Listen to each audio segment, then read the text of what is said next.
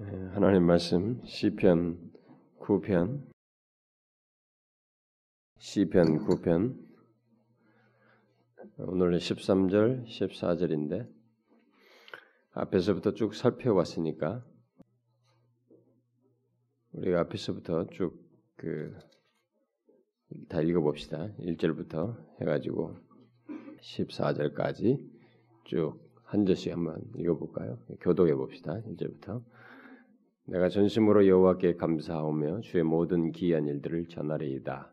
내가 주를 기뻐하고 즐거워하며 지존하신 주의 이름을 찬송하리. 내 원수들이 물러갈 때 주 앞에서 넘어져 망함이니이다. 주께서 나의 의와 송사를 변호하셨으며 보좌에 앉으사 의롭게 심판하셨나이다. 이방 나라들을 책망하시고 악인을 멸하시며 그들의 이름을 영원히 지우셨나이다. 원수가 끊어져 영원히 멸망하였사오니 주께서 무너뜨린 성읍들을 기억할 수 없나. 여호와께서 영원히 앉으시며 심판을 위하여 보좌를 준비하셨도다. 공의로 세계를 심판하시며 정직으로 만민에게 판결을 내리시로다. 여호와는 압제를 당하는 자의 요새이시요 환란 때의 요새이시로다. 여호와여 주의 이름을 아는 자는 주를 의지하오니 이는 주를 찾는 자들을 버리지 아니하시며 너희는 시온에 계신 여호와를 송축 찬송하며 그의 행사를 백성 중에 선포할지어다. 피 흘림을 신문하시는 이가 그들을 기억하시며 가난한 자의 부르짐을 잊지 아니하시다.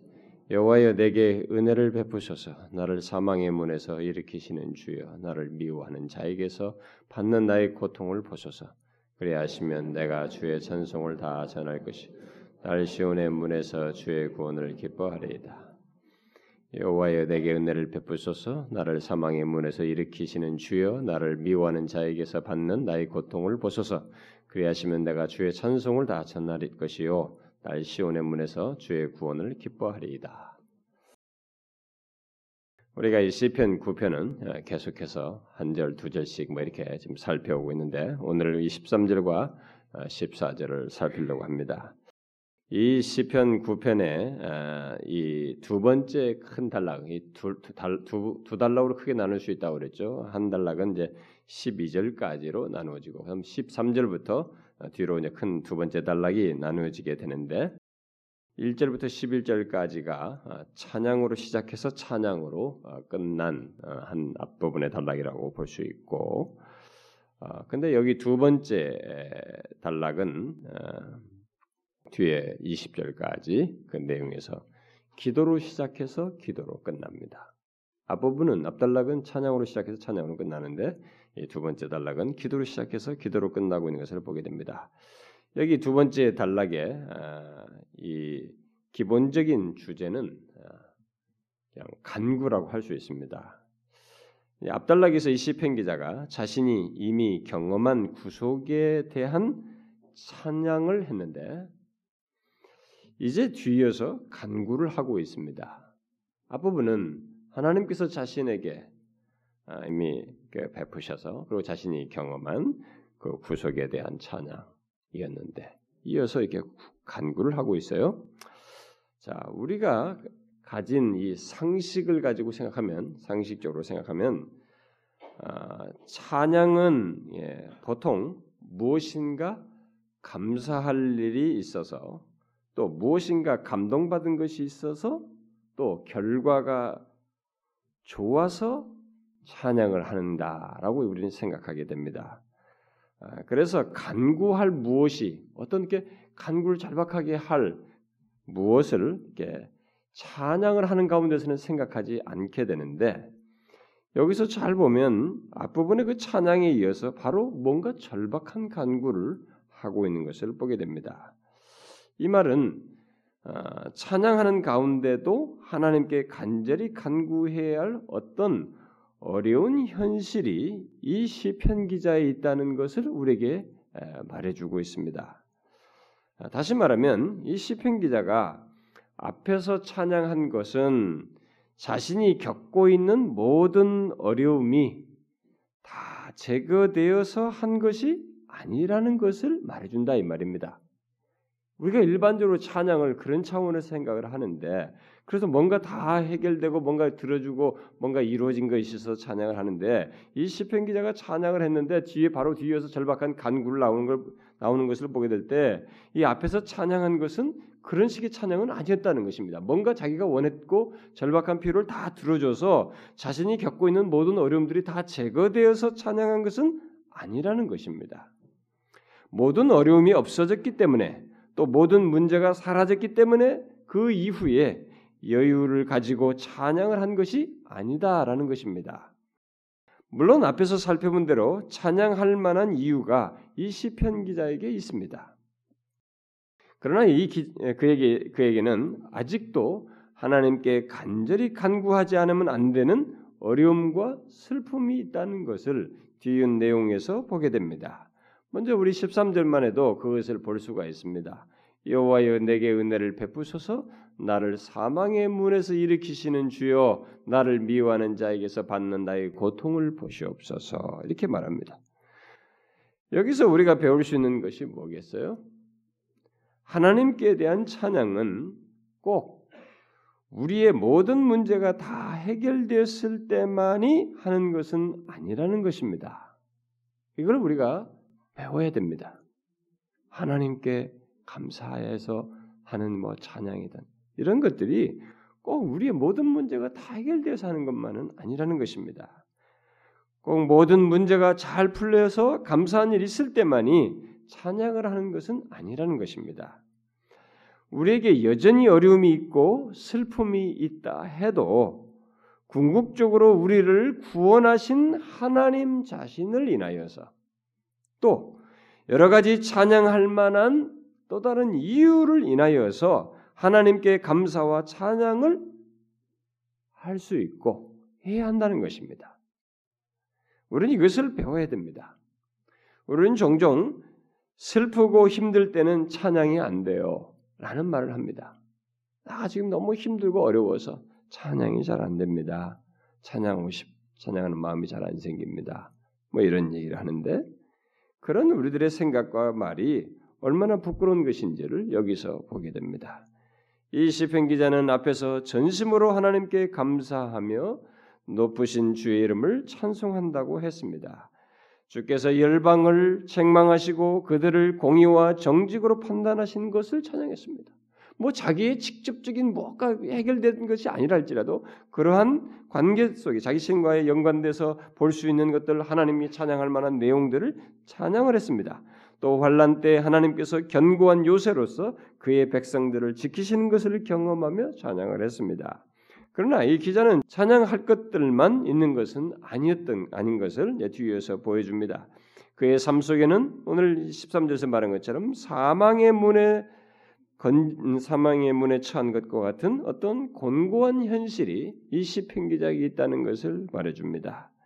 그런데 바로 그러함에도 불구하고 찬양 받으실 하나님의 역사를 기억하고 찬양을 했다는 것입니다. 앞부분에서 그러면서 동시에 그는 자신에게 있는 현실, 곧 하나님께 간구해야 할 것들, 그야말로 하나님께 도움을 구해야 할 어려움과 슬픈 현실을 하나님께 내어놓고 간구를 하고 있습니다. 여러분, 우리 그리스도인에게 이처럼 이 두 가지를 아, 나누어 어, 해야 할 상황은 사실 그렇게 많지 않습니다. 우리는 여기서 발견하는 대로 하나님의 구원하시고 도우시는 은혜에 대해서도 하나님께 우리의 마음을 드러내야 하고 또 고통과 슬픔, 어려움을 인하여서도 하나님께 우리의 심정을 나타내는 일을 해야 한다는 것을 이 시편 기를 통해서 배웁니다. 설사 우리들이 그런 경험 세계가 있든 없든 간에 우리가 기본적으로 사실 우리의 삶에 좋고 나쁘고 여기서 특별히 잘 되고 좋은 것 차원에서가 아니라 현실 차원에서가 아니라 하나님 자신이 우리에게 있어서 근본적으로 우리를 도우시고 구원하시는 그런 은혜에 대해서도 하나님께 찬양을 하고 마음을 드러내야 하지만 사실 고통과 슬픔과 어려움을 인하여서도 우리는 역시 하나님을 찾는 양면에서 우리의 모든 것의 중심을 초점을 하나님께로 향하여서 하나님을 찾고 그에게 우리의 심정을 아뢰는 일이 있어야 된다는 것입니다.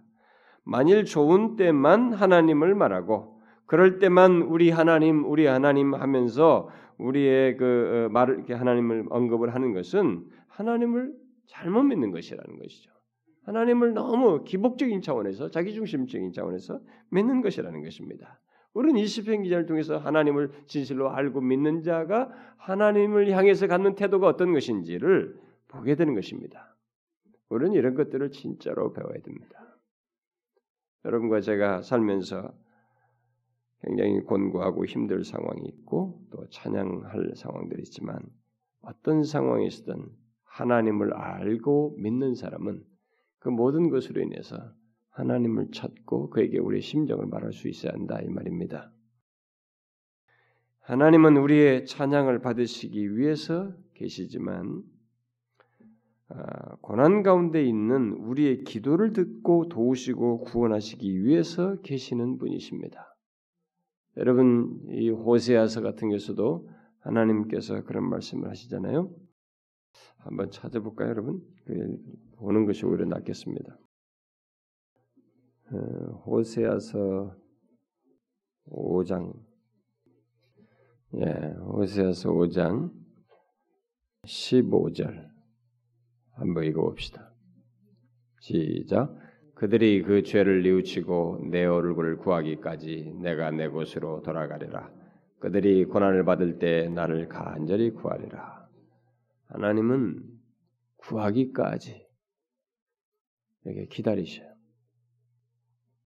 우리가 정령 하나님을 분명하게 인식하고 그분을 찾는 것을 하나님은 원하십니다. 그러니까 찬양받기 위해서 찬양받으실 분으로도 계시지만 자기 백성이 하나님께 기도하고 도우심을 구하고 은혜를 구하는 것을 하나님은 무척 원하셔요.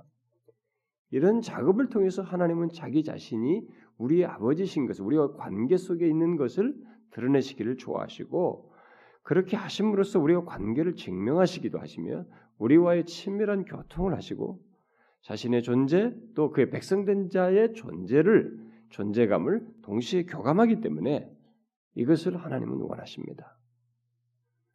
이 시편 기자가 그런 것을 참 잘하고 있는 것입니다. 우리는 우리의 형편과 관계없이 우리의 마음을 항상 하나님께 나타내야 합니다. 어? 찬양으로, 간구로. 여기서 이 시편 기자는 자신이 하나님께 찬양하지만 그 와중에도 여전히 있는 그 곤경을 주목해 주시기를 하나님께 구하고 있습니다. 그래서 먼저 그의 백성과 언약을 세우신 그것을 지키시는 하나님을 나타내는 이름인 여호와를 부르면서 어, 간구하고 있습니다. 여러분 교리반에서도 제가 여호와라는 이름이 이스라엘 백성들에게 어떤 의미가 있는지를 언급한 바가 있죠. 그것은 그의 백성들과 언약을 세우시고 그 언약을 성실하게 지키시는 이 언약적인 맥락에서 이 호칭을 많이 쓴단 말이에요. 바로 그런 의미에서 여호와를 부르는 것입니다. 여호와여, 어? 내게 은혜를 베푸소서. 아마 이전 번역은 여호와여 나를 극률이 여기소서였을 텐데 내게 은혜를 베푸소서, 극률이 여기소서. 앞에서 찬양하던 이 기자가 이제 간절하게 여호와여 내게 은혜를 베푸소서라고 구하고 있습니다. 저는 이런 이 기자의 모습이 예, 다윗의 모습이 참으로 아름답고 참된 신앙의 모습을 보여준다고 봅니다. 찬양받으실 하나님, 그 하나님께 이제는 그의 백성인 자신을 불쌍히 여겨달라고 구하고 있는 것입니다. 하나님의 백성은 항상 이렇게 하나님을 의지하는 자요. 그에게 극률이 여김을 받기를, 은혜 얻기를 구하는 그런 사람입니다. 이게 하나님의 백성의 존재예요, 여러분. 그게 존, 우리 하나님의 백성된 자, 하나님을 믿는 자의 존재감은 놀라울 정도로 파워, 파워하면서 뭘 드러낸 과시가 아니고 사실 하나님의 절대적인 의존을 드리는 것입니다. 어? 하나님을 천적으로 의지하는 자이며 그분의 긍휼을 절실하게 구하는 자이며 왜냐하면 그분의 긍휼이 없이는 자신의 하나님의 백성이라고 하는 존재감을 제대로 경험하고 누릴 수도 없고 그것의 생명력도 가질 수가 없기 때문에 자신의 하나님의 백성으로서의 존재감이나 모든 생기나 모든 이것에 지탱할 수 있는 힘의 근원이 하나님으로부터 기인된 것이기 때문에 자신이 처한 상황에서 하나님을 의지하고 그에게 은혜를 베풀어 달라고 긍휼을 베풀어 달라고 구하는 것입니다. 그런데요, 실제로 이게 쉬운 것 같지만 쉽지가 않습니다. 음? 예수를 믿는다고 하면서도 우리가 어지간하면은 하나님께 긍휼을 베풀어 달라고 은혜를 베풀어 달라고 간절히 구하기보다는 우리 자신의 역량을 발휘해서 뭔가를 해보려고 하는 것이 우리의 습관이에요. 이거 예수 오래 믿어도 쉽게 안 되는 것입니다.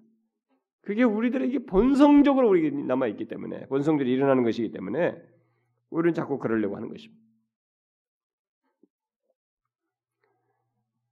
이게 근데 하나님 백성이에요. 다윗은 그런 부분에서 참 철저한 것입니다. 이 기자인 다윗은 자기 주위에 자기를 미워하는 자들이 널려 있다는 것을 말하고 있습니다. 그런 현실로 그는 계속 고통당하고 있는 곤고함을 당하고 있는데 그것을 알고 있습니다. 그래서 그는 하나님께서 자기 백성을 극심한 고통과 죽음의 위기에서 일으키셨던 것을 기억하여 믿음으로 바로 그 하나님께서 자신의 고통과 어려움을 돌보아 주시기를 구하고 있는 것입니다. 그래서 사망의 문에서 일으키시는 주여라고 하나님을 호칭하고 있는 것입니다. 하나님을 호칭하는 이것은 믿음을 가지고 있는 것입니다. 믿음을 가지고 말하는 것입니다. 이전부터 자기 백성들에게 대해서 하나님은 그들이 그렇게 그런 극심한 고통, 사망의 문을 통과하는 것 같은 그 문 앞에 선 것 같은 그런 상황에서도 일으키시는 하나님이다. 이전에도 그렇게 하셨어요. 자기 백성들에서 사망의 문에서 일으키시는 주였던 것입니다. 그것을 기억하고 고백적이면서 그 하나님을 믿음으로 바라면서 불러 구하고 있는 것입니다. 사망에서 문에서 사망의 문에서 일으키시는 이라는 이렇게 말한 것은 사실 우리가 두 가지로 생각을 할 수 있습니다. 하나는 이 기자가 처한 어려움이 결코 가볍지 않다는 것, 굉장히 어려운 처지에 있다는 것, 마치 사망의 문 앞에 선 것과 같은 어려움을 겪고 있다는 것을 이 말 속에서 힌트를 얻을 수가 있겠고 또 다른 하나는 그런 가운데서 가진 이 기자의 믿음입니다. 비록 사망의 문에 있다 할지라도 그곳에서 일으키시는 하나님, 이 하나님을 믿는다는 거예요. 여러분, 어느 날 우리들은 조금만 어려워도 죽는 소리를 해버립니다. 조금만 어려워도. 그리고 스스로 자기를 안 된 사람으로 자기를 연민해요. 내가 불행하고 내 생활이 어떻고 뭐 어쩌고 나는 힘들고 내 삶은 내 인생은 비참하고 제가 볼 때는 다른 사람보다 훨씬 나은데 어, 다른 사람은 그보다 더 어렵고 힘든 사람도 있는데 막 자기를 막 그렇게 하면서 스스로 우울해해요. 이 세대가 왜 이렇게 우울증에 많이 빠질까요?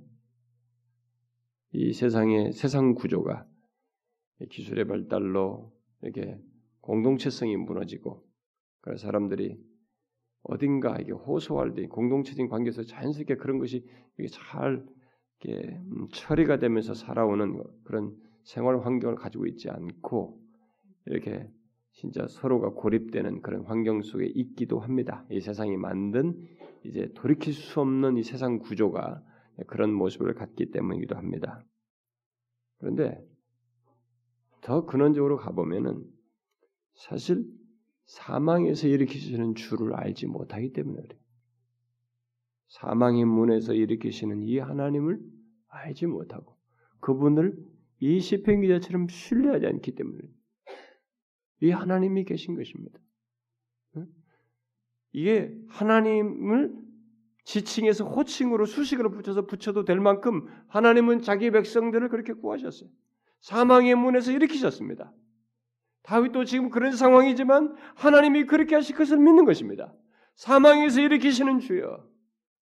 자기가 지금 그런 상황에 있지만 하나님은 그 가운데서 자기를 일으키시는 분이라고 믿고 있는 것입니다. 우울해할 것이 아니에요. 우리는 하나님이 있는 것입니다. 사망의 문에서 일으키실 하나님이 계신 거예요. 우리는 그 하나님을 찾을 것입니다. 예? 하나님을 믿는 게 뭡니까? 눈에 보이는 현상에 조금 어떤 것을 해결받는 그 정도입니까? 주술적이고 기복적인 그겁니까? 아닙니다. 정령 사망의 문에서 일으키시는 분이십니다. 그분이겠어요. 예수 그리스도께서 십자가에 달려 죽으신 것은 사망 자체를 죄와 죄로 인해서 약이 되는 사망 자체를 정복하시고 그것부터 구원하기 위함이 아닙니까? 우리는 그 혜택을 받은 사람들입니다. 이 시편 기자의 수식어 이런 이런 하나님을 그렇게 사망의 문에서 자기가 사망의 문에 있다 할지라도 그곳에서 일으키시는 주님이라고 믿은 것을 우리 또한 동일하게 믿고 그 하나님을 이렇게 이 사람처럼 우리도 부르면서 구할 구해야 하는 것입니다. 자신이 어떤 상황이든 마음이 힘들고 동요가 있는 상황일지라도 여러분 집에 가서 한번 경건 노트 같은 거 성경 노트 한번 보세요. 자기에게 있어서 하나님이 어떤 분이신지 뭐 수식을 한번 써보라고. 이게 가상적으로 여러분들이 막 붙여볼 것이 아니라 자신의 지금까지 20년이면 20년, 30년이 30년 지금까지 살아온 인생 속에서 자기에게 있어서 성경에 계시된 하나님 그리고 그 하나님을 자신의 삶 속에서 경험한 하나님이 어떤 분이신지 무엇 하나님이요라고 한번 앞에다 수식으로 붙여보란 말입니다. 한번 붙여보세요. 그런 걸 한번 적어보세요. 여러분에게 있어서 하나님은 어떤 분이십니까? 세밀하신 하나님입니까? 어떤 하나님이요? 나를 날마다 지켜 보호하시는 하나님이요. 감정의 소용돌이 속에서 절망하고 있는 나를 놓치지 않고 붙드시는 하나님이요. 어떤 하나님을 수식으로 붙일 수 있겠습니까? 한번 붙여보세요. 더듬어서 실제적으로 부인할 수 없는 사실을 찾아서 한번 붙여보란 말입니다. 하나님은 그러신 분입니다. 우리도 그럴 필요가 있어요. 이것은 만든 말이 아닙니다. 이 사람이 하나님 백성들 사이에서 하나님께서 해오신 것을 믿고 또 자신 안에서 그렇게 하실 것을 믿고 부르는 호칭입니다.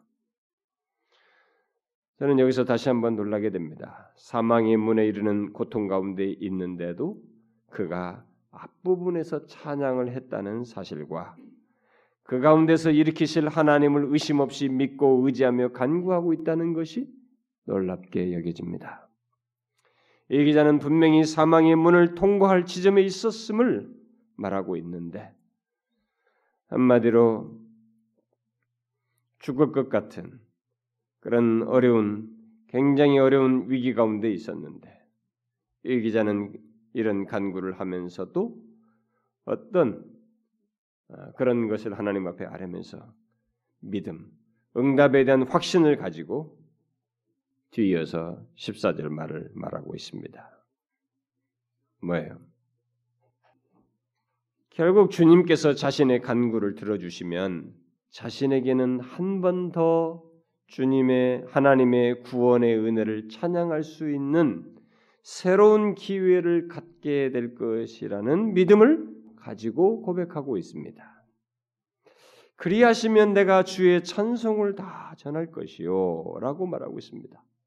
여기 주의 찬송을 주의 찬양을 다라는 이 말은 주님에 대한 찬양이면 모든 것, 또 그분을 찬양할 수 있는 것이면 모든 것을 다 말하겠습니다. 라는 말로서 그것을 마음으로 작정하고 있는 것입니다. 어디에서 그렇게 찬양한다는 거예요? 자신이 처한 상황을 죽음의 문이라고 했는데 응?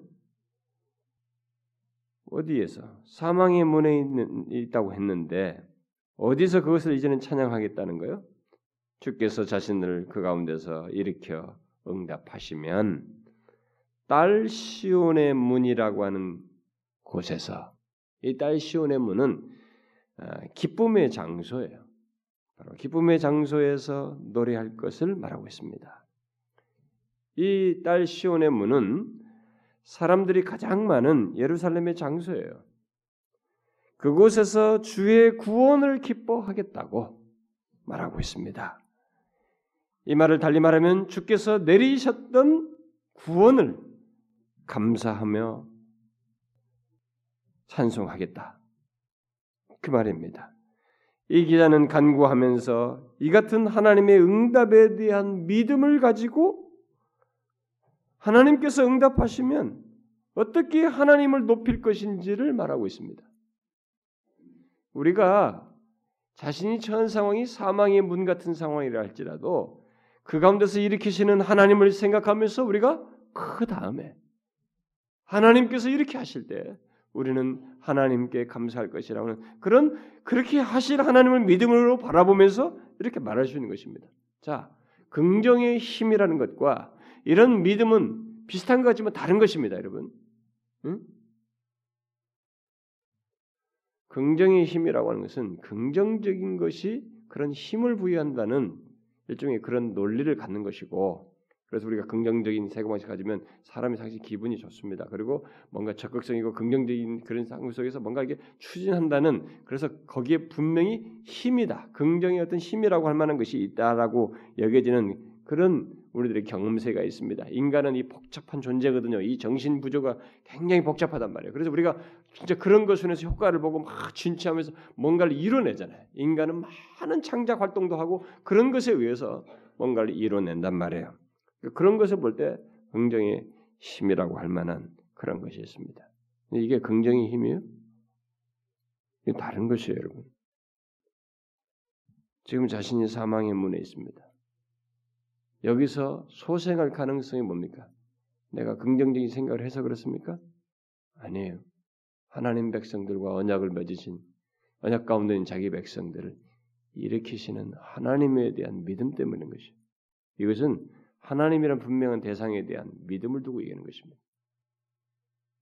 그리고 주께서 나를 거기서 건지셨을 때 딸 시온의 문에서 찬양하게 할 것도 하나님이셔요. 그렇게 하실 하나님의 긍정이 아니고 하나님이 분명히 자신이 믿고 있는 그 하나님, 앞서서 모든 사람들 그렇게 해오셨던 그 하나님, 지금도 자기에게 동일하신 하나님으로 계셔서 자기를 그 가운데 일으키시면은 시온의 문 앞에서 자기가 하나님이 이 모든 일을 행하셨고 다시 나에게 이런 찬양할 기회를 주신 것을 선포하겠습니다. 감사함으로 드러내겠습니다. 그거예요. 하나님께 대한 인격적인 신뢰와 관계 속에서 갖는 어떤 믿음을 얘기하는 것입니다.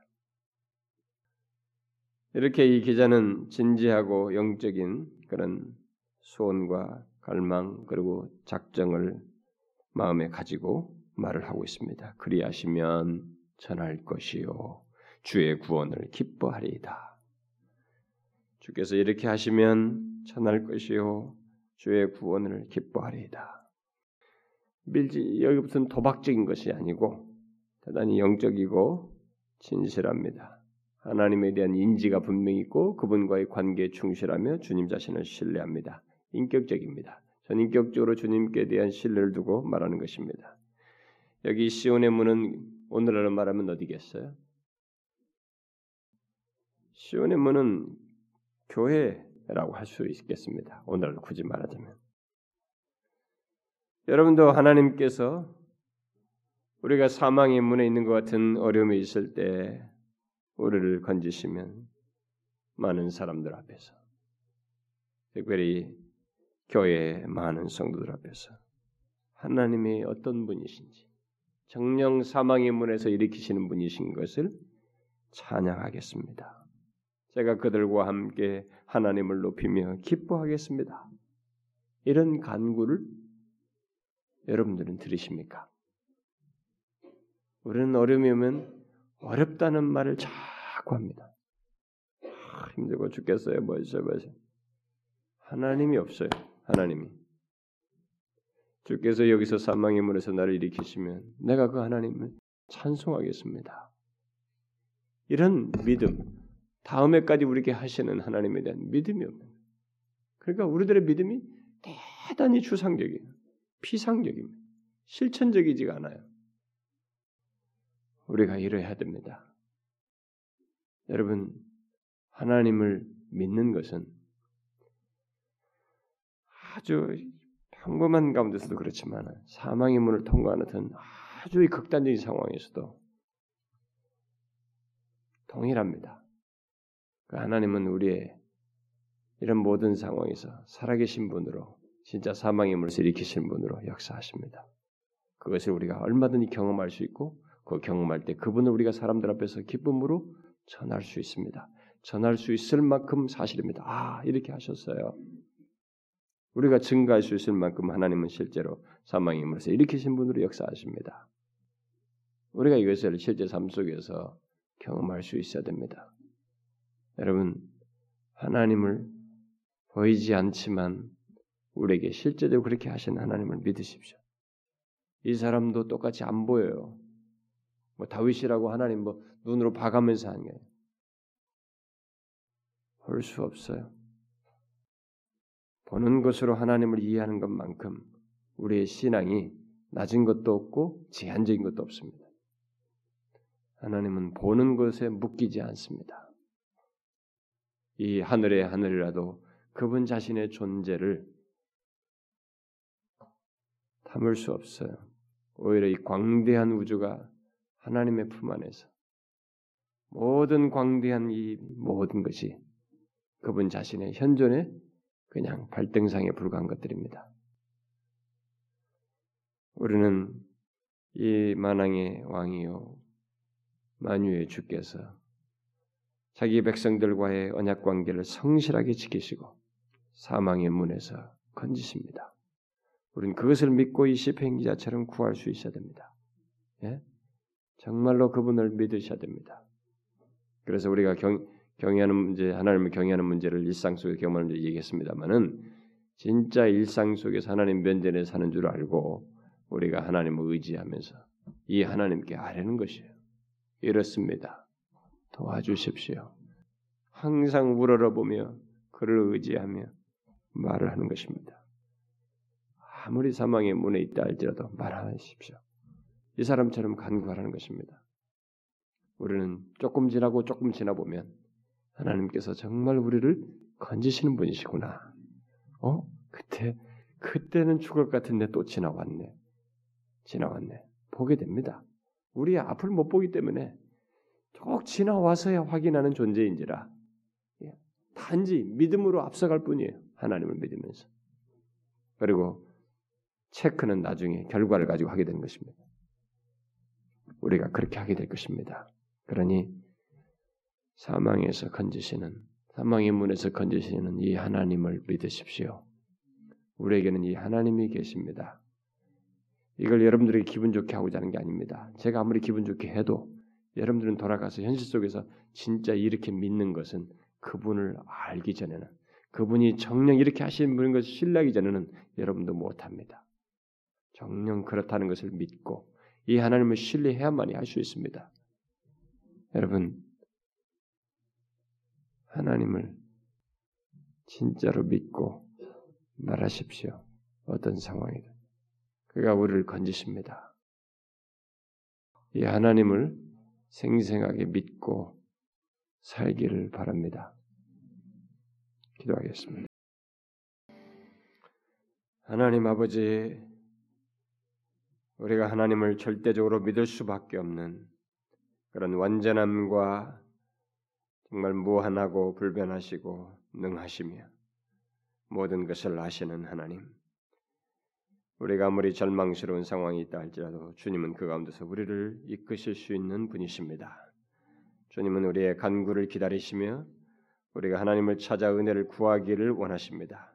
그것을 통해서 우리와 가까이 하기를 원하십니다.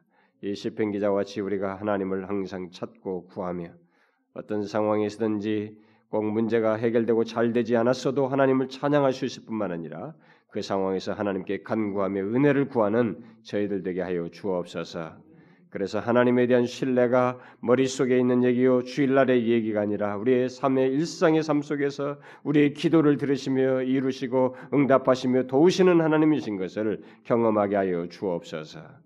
예수 그리스도의 이름으로 기도하옵나이다. 아멘.